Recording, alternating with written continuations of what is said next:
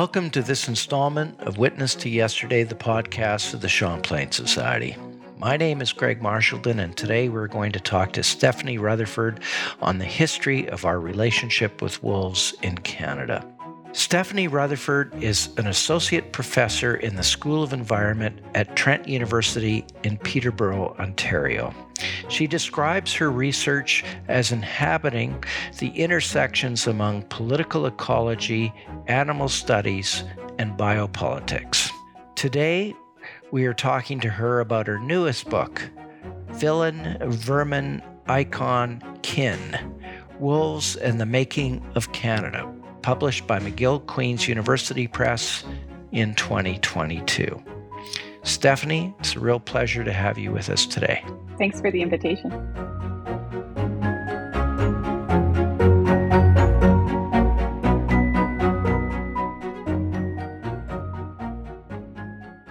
What drew you to research and write the history of Canadians' attitudes towards and their perceptions of wolves? Uh, well, it's a bit counterintuitive because I was I, I, became interested in the history of wolves in Canada by going to the United States.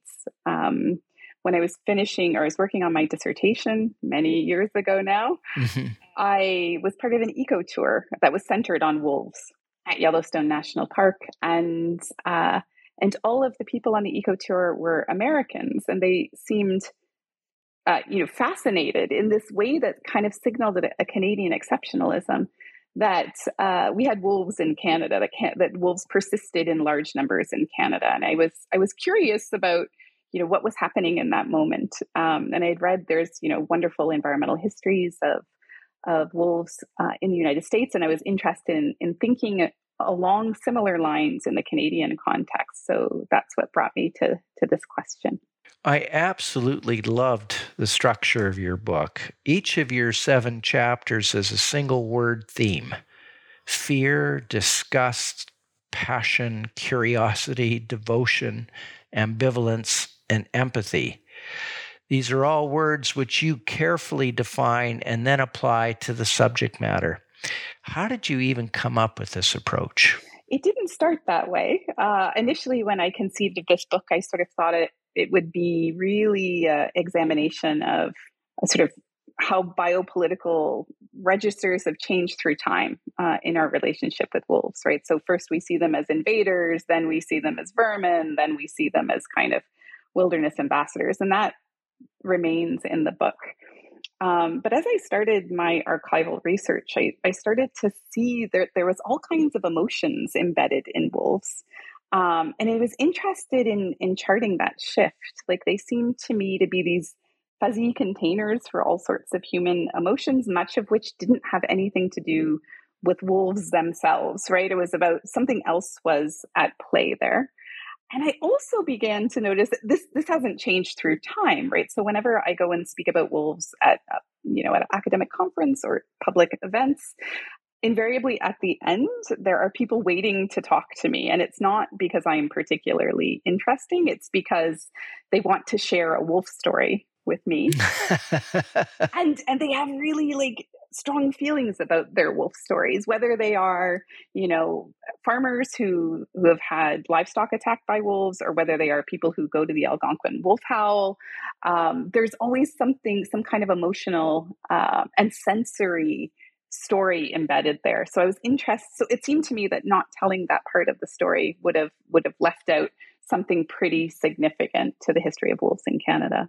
Well, let's start with uh, the early Canadian settlers' relationship with wolves. Why was fear the dominating emotion? There's been been lots of uh, work that's shown really in, in crucial ways the way in which wolves were this threat to economic security. And I think that's absolutely the case, right? So there's this way in which wolves, as predators, um, fed on the livestock that settlers were were using to imagine their their new place in in this nation that they were attempting to craft. So, so I think it's partially that there's an economic um, piece to pay attention to, but I also want to say, or I say in the book, that it's more than that, right? So wolves threatened the kind of psychic certainty of settlers, right? Um, so they were kind of, you know, haunting the edges of the lands that settlers were trying to make their own, the claims that they were making on the land, and they revealed themselves as a kind of wildness out of place. Um, and this sort of threat was was generated all sorts of of anxieties, and I think it was, you know, it's in part because wolves are are heard rather than seen. I think um, that imparts this sort of terror, and in in lots of ways, what you know in early writings about the wolf or you know the things that you find in Rod and Gun magazine, what they were describing was actual terror for being consumed. Like they thought they would be eaten alive. Um, and I think that's something deeper than than the economic piece. I think the economic piece matters, but I think there is something sort of more psychologically chilling about uh, the howling of wolves in the wilderness uh, and settlers' place on this land.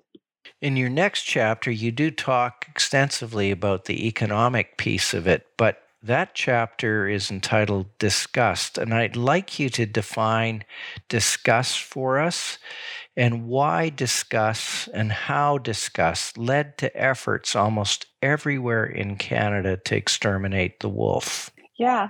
So disgust, I mean, I think that what we see is this move, and it's in the title of the book, right? From villain to vermin. Um, and so we see this move from fear, although it remains. You know, certainly people remain afraid of wolves today. So I'm not saying it's something that's disappeared, but seeing them more as a pest, like a threat to sort of agricultural futures, um, wildness out of place, but in a way that becomes increasingly manageable, and and certainly um, a threat to agriculture, livestock, all of these sorts of things. So I think the way that that wolves get talked about as larger portions of their habitat become settled in agriculture changes.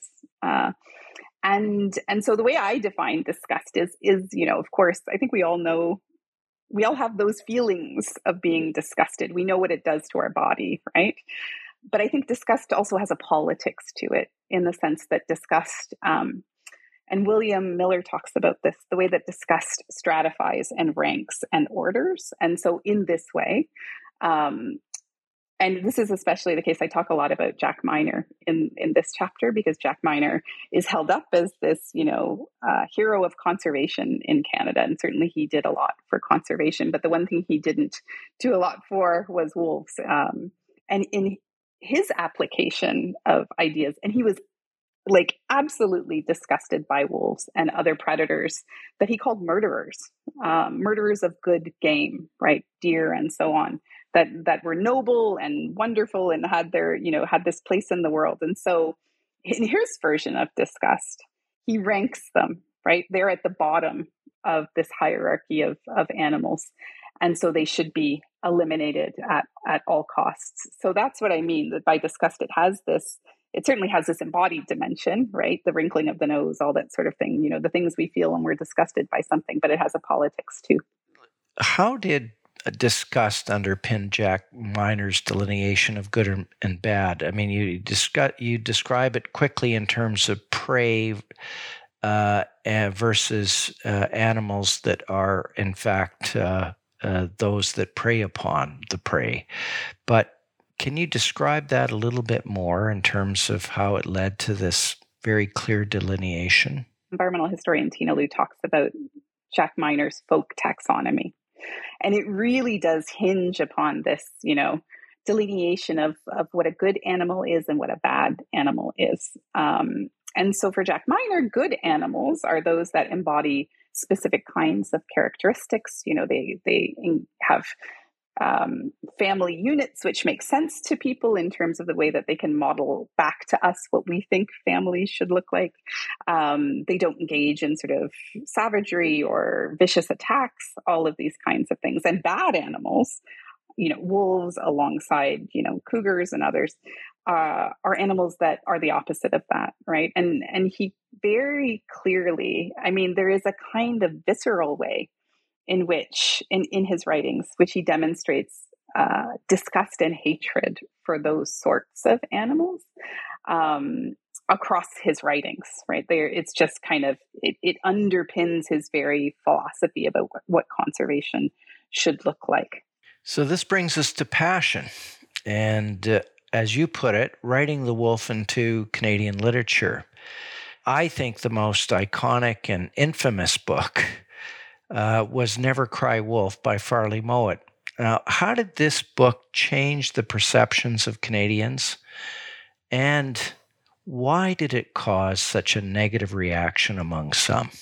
Yeah, I think you're absolutely right. You know, Farley Mowat not only changes the ideas that Canadians have about wolves, he changes ideas that people around the world have about wolves, especially as his book is popularized by by the Disney movie, right? So he he has this real impact uh, in terms of how we can think about wolves, and I would say, you know, is central to their recuperation in Canada and beyond. And part of that is because he writes them as individuals, right? You know, there are these carefully crafted and beautiful stories about these wolves that are not, you know, ravenous and you know, slavering at the door and trying to kill all of us as the settler early settlers might have them um, but rather are you know in the same way that jack miner talks about good animals farley mowat talks about wolves as good animals so he sort of inverts that question of disgust and so you know, Farley Mowat's wolves have these close family bonds. Um, they, you know, are often have their own quirky personalities. Some are humorous, some are maternal, all of these sorts of things, right? So I think he allows a window into wolf life um, that's different from from what we had seen before. He engages in creative nonfiction, right? So so it is not this necessarily one to one account of what happened, and there's lots of things that biologists like Doug Pimlott suggests that he got terribly wrong. There's this famous Saturday Night uh, magazine, now defunct, of course, a Saturday Night magazine uh, expose of the, the number of ways in which Farley Mowat inflated the truth. And so I think, you know, he would say it doesn't matter right that the story is a good one um, and and sometimes there's a quote in the book and i won't uh, it has it has some foul language in it, so I won't quote it directly, but you know, that the facts can get in the way of a good story, right? And so so he wants to tell this story that changes hearts and minds. And I think what people disagree with is that some of the parts of that story may not have been true. And in his romanticization of wolves, um, he doesn't see the actual wolf itself. So, how did uh, Mowat's efforts and um, also the efforts of his predecessor, Ernest Thompson Seton, fit in with what you describe as the limits of passion. Yeah, and passion's a funny thing, right? It is not only about like sort of overwhelming love, but it can be also, um, you know, we can be inflamed by our our desire, but also our hate for something, which I think was, you know, in other parts of the chapter, I sort of explore a little bit more fully. Um, and so I think that that Seton and Mowat do this exceptional job of individualizing animals, of allowing them, of allowing wolves their own subjectivity, right? They they invite us into this conversation where where animals aren't just populations or aren't just good and bad animals, but might be individuals on their own terms uh, with their own personality. So I think this is important, right? Like it, it opens up this possibility to see animals as something other than predator prey and so on. But it seems to me in, in both of those cases, um, and this is certainly especially true with Seton, there were limits to their ability um, to conceptualize wolves as individuals. And so for Seton, you know, it was they were these wonderful creatures, but they were inevitably going to be destroyed by civilization, right? So, so you know, his his passion didn't afford him the possibility to think about what it might mean to make their lives livable uh, in a long term way. Right? He, he, he wasn't inspired to sort of save them. Uh, he was inspired to write about them and to document their passing. Uh, and and Mowat's a little more complicated, right? Because he was he did want to change their fortunes, but it was again sort of an elegy for their loss right that time had moved on in such a way that you know isn't this isn't this a horrible thing that these wolves are passing so there was kind of you know in many ways limits to what um to what they were were willing to to do and think to be able to see wolves on their own terms well let's move then from the novelists and authors to the scientists and all of their work uh, in the post-war period and I think from what you describe, it certainly changed our perception uh, of wolves. But tell us a little bit about Douglas Pimlott and his important work and the connection between him and his student, John B. Theberge. Yeah, I mean, Douglas Pimlott, uh, who was a professor at the University of Toronto, um, was known as the father of wolf research in Canada. I mean, his his important, and I would say his impact spans beyond Canadian borders. He's really, you know, has this huge influence um, in terms of the changes that he ushers in uh, in terms of how we think of wolves as important parts of the ecosystem. So he begins his research. I mean, there was more before this, of course, but in 1958, he embarks upon a research project at Algonquin Provincial Park. Uh, and previous to this, wolves had been killed by by rangers in the park, um, first by poisoning and then by snaring. Uh, and his project stops that. Right, he's you know we have to do this research project that catalogs um, how many wolves are in this park, what do they eat, are they uh, engaging in predation that decreases deer populations? That was really the question. And does the bounty, which had been in effect in Ontario and in other provinces, do anything to to change that? You know, to change their fortunes. And so he engages in this research project. He leaves it in 1963, but the research project goes on until 1965.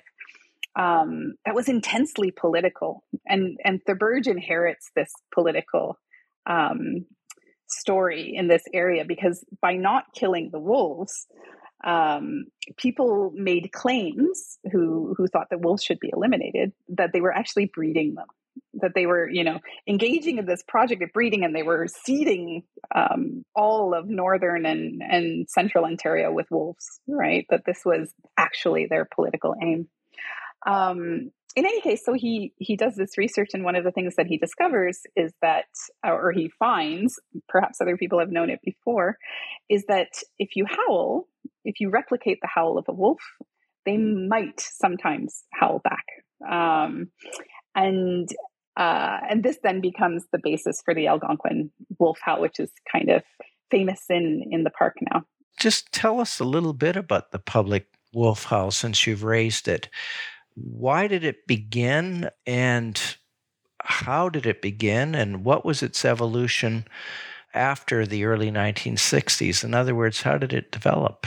Yeah, it's, so it comes out of um, Doug Pimlott's research, right? He he finds out that wolves will howl back, and you know the the park staff are kind of like, well, that's an interesting thing. Maybe you know in this moment, you know it's post, it's it's around the time of Farley Mowat. There's this burgeoning environmental consciousness. Maybe people would be interested in in hearing wolves howl, but they had no idea of how much interest there would be. And so they hold the first, um, the worst, first wolf howl in um, in '65, and you know they they're kind of skeptical. Maybe some people will show up, and then lots of people show up, and people are interested in hearing the howling of wolves. Um, and it's it's continued pretty consistently um, every Thursday in August since then.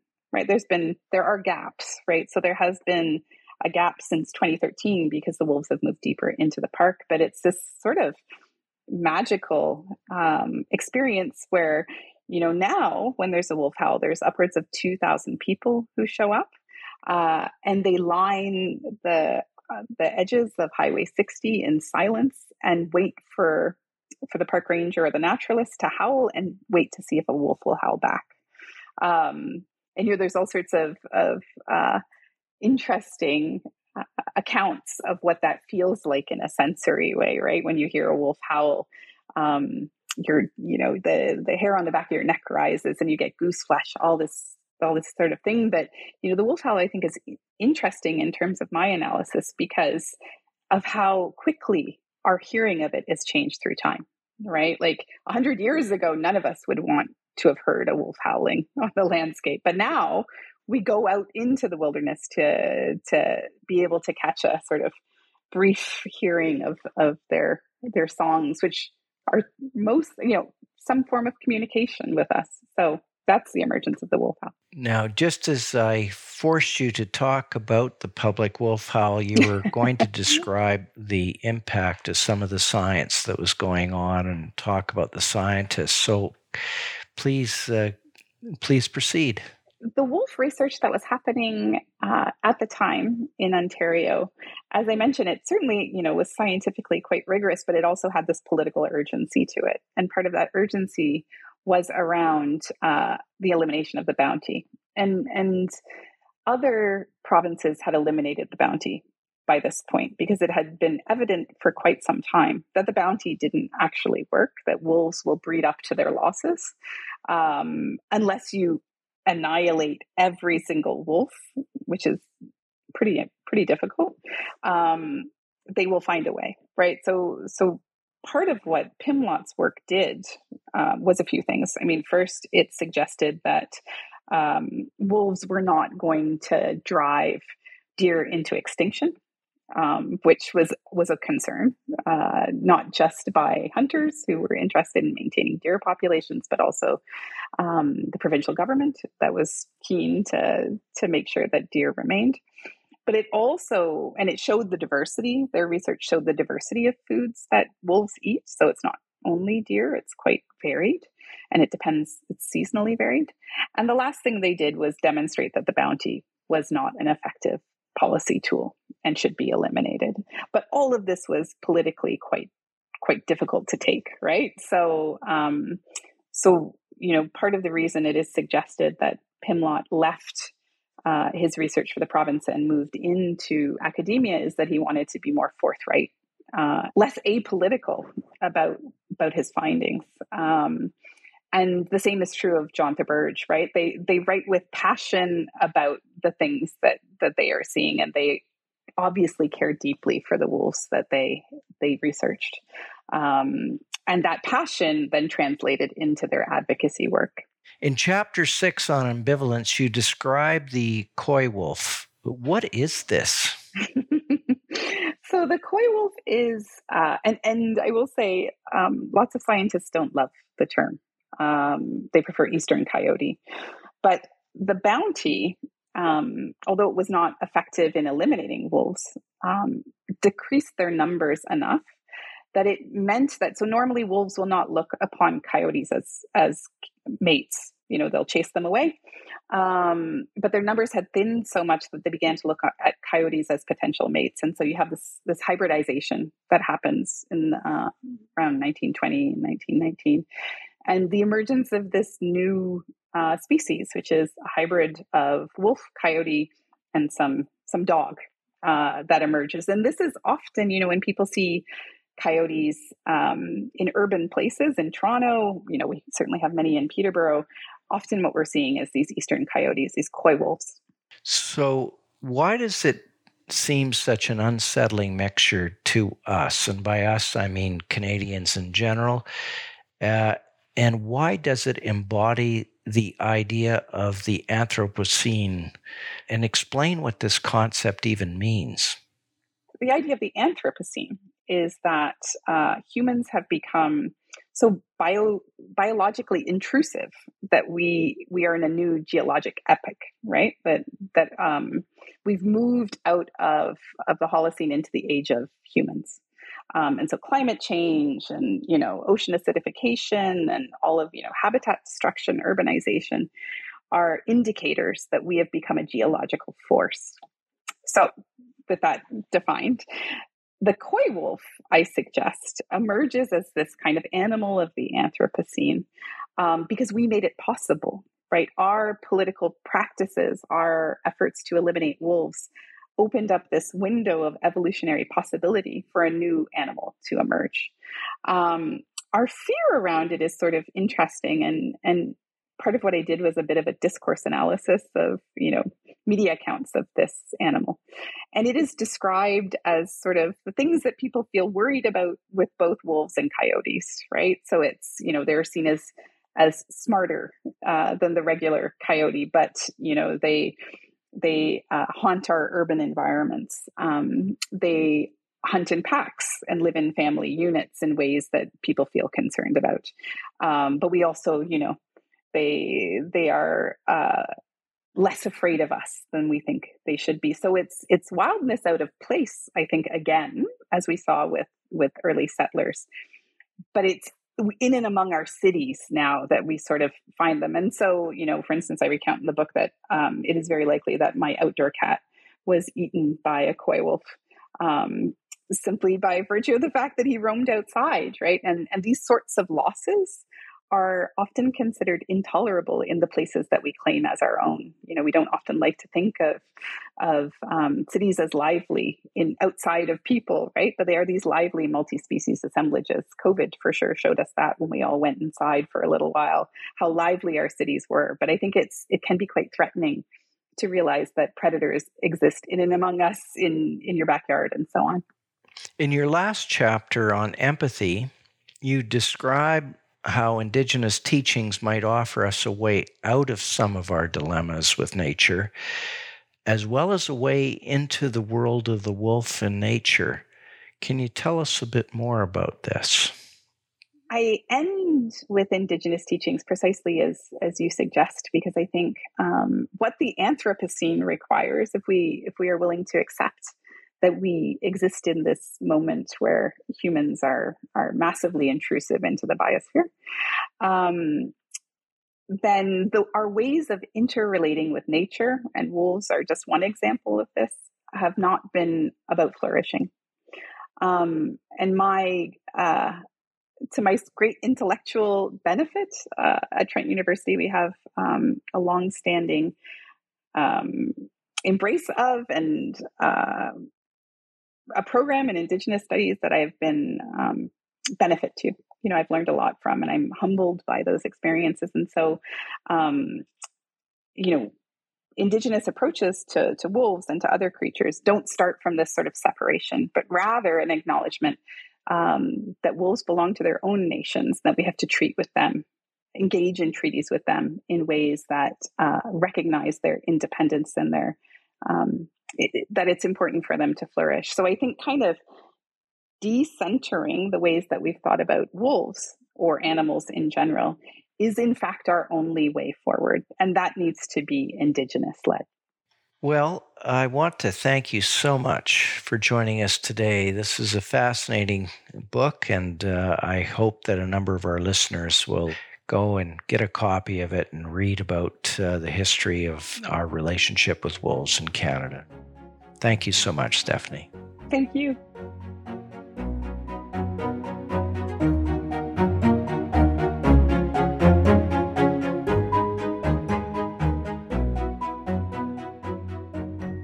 My guest today was Stephanie Rutherford, the author of Villain, Vermin, Icon, Kin Wolves and the Making of Canada, published by McGill Queen's University Press in 2022. You've been listening to Witness to Yesterday. Please visit our website at www.champlainsociety.ca. The best way you can support this podcast is by becoming a subscribing member of the Champlain Society.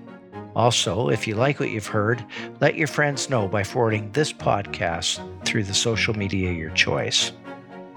This podcast is made possible by the members of the Champlain Society who work hard to bring to life original documents in Canadian history. We want to thank the L.R. Wilson Institute of History at McMaster University, as well as a consortium of Canadian scholarly book publishers that includes the University of Toronto Press, UBC Press, McGill Queen's University Press, the University of Regina Press, and the University of Ottawa Press. My name is Greg Marchildon. This interview was recorded on October 25th, 2022.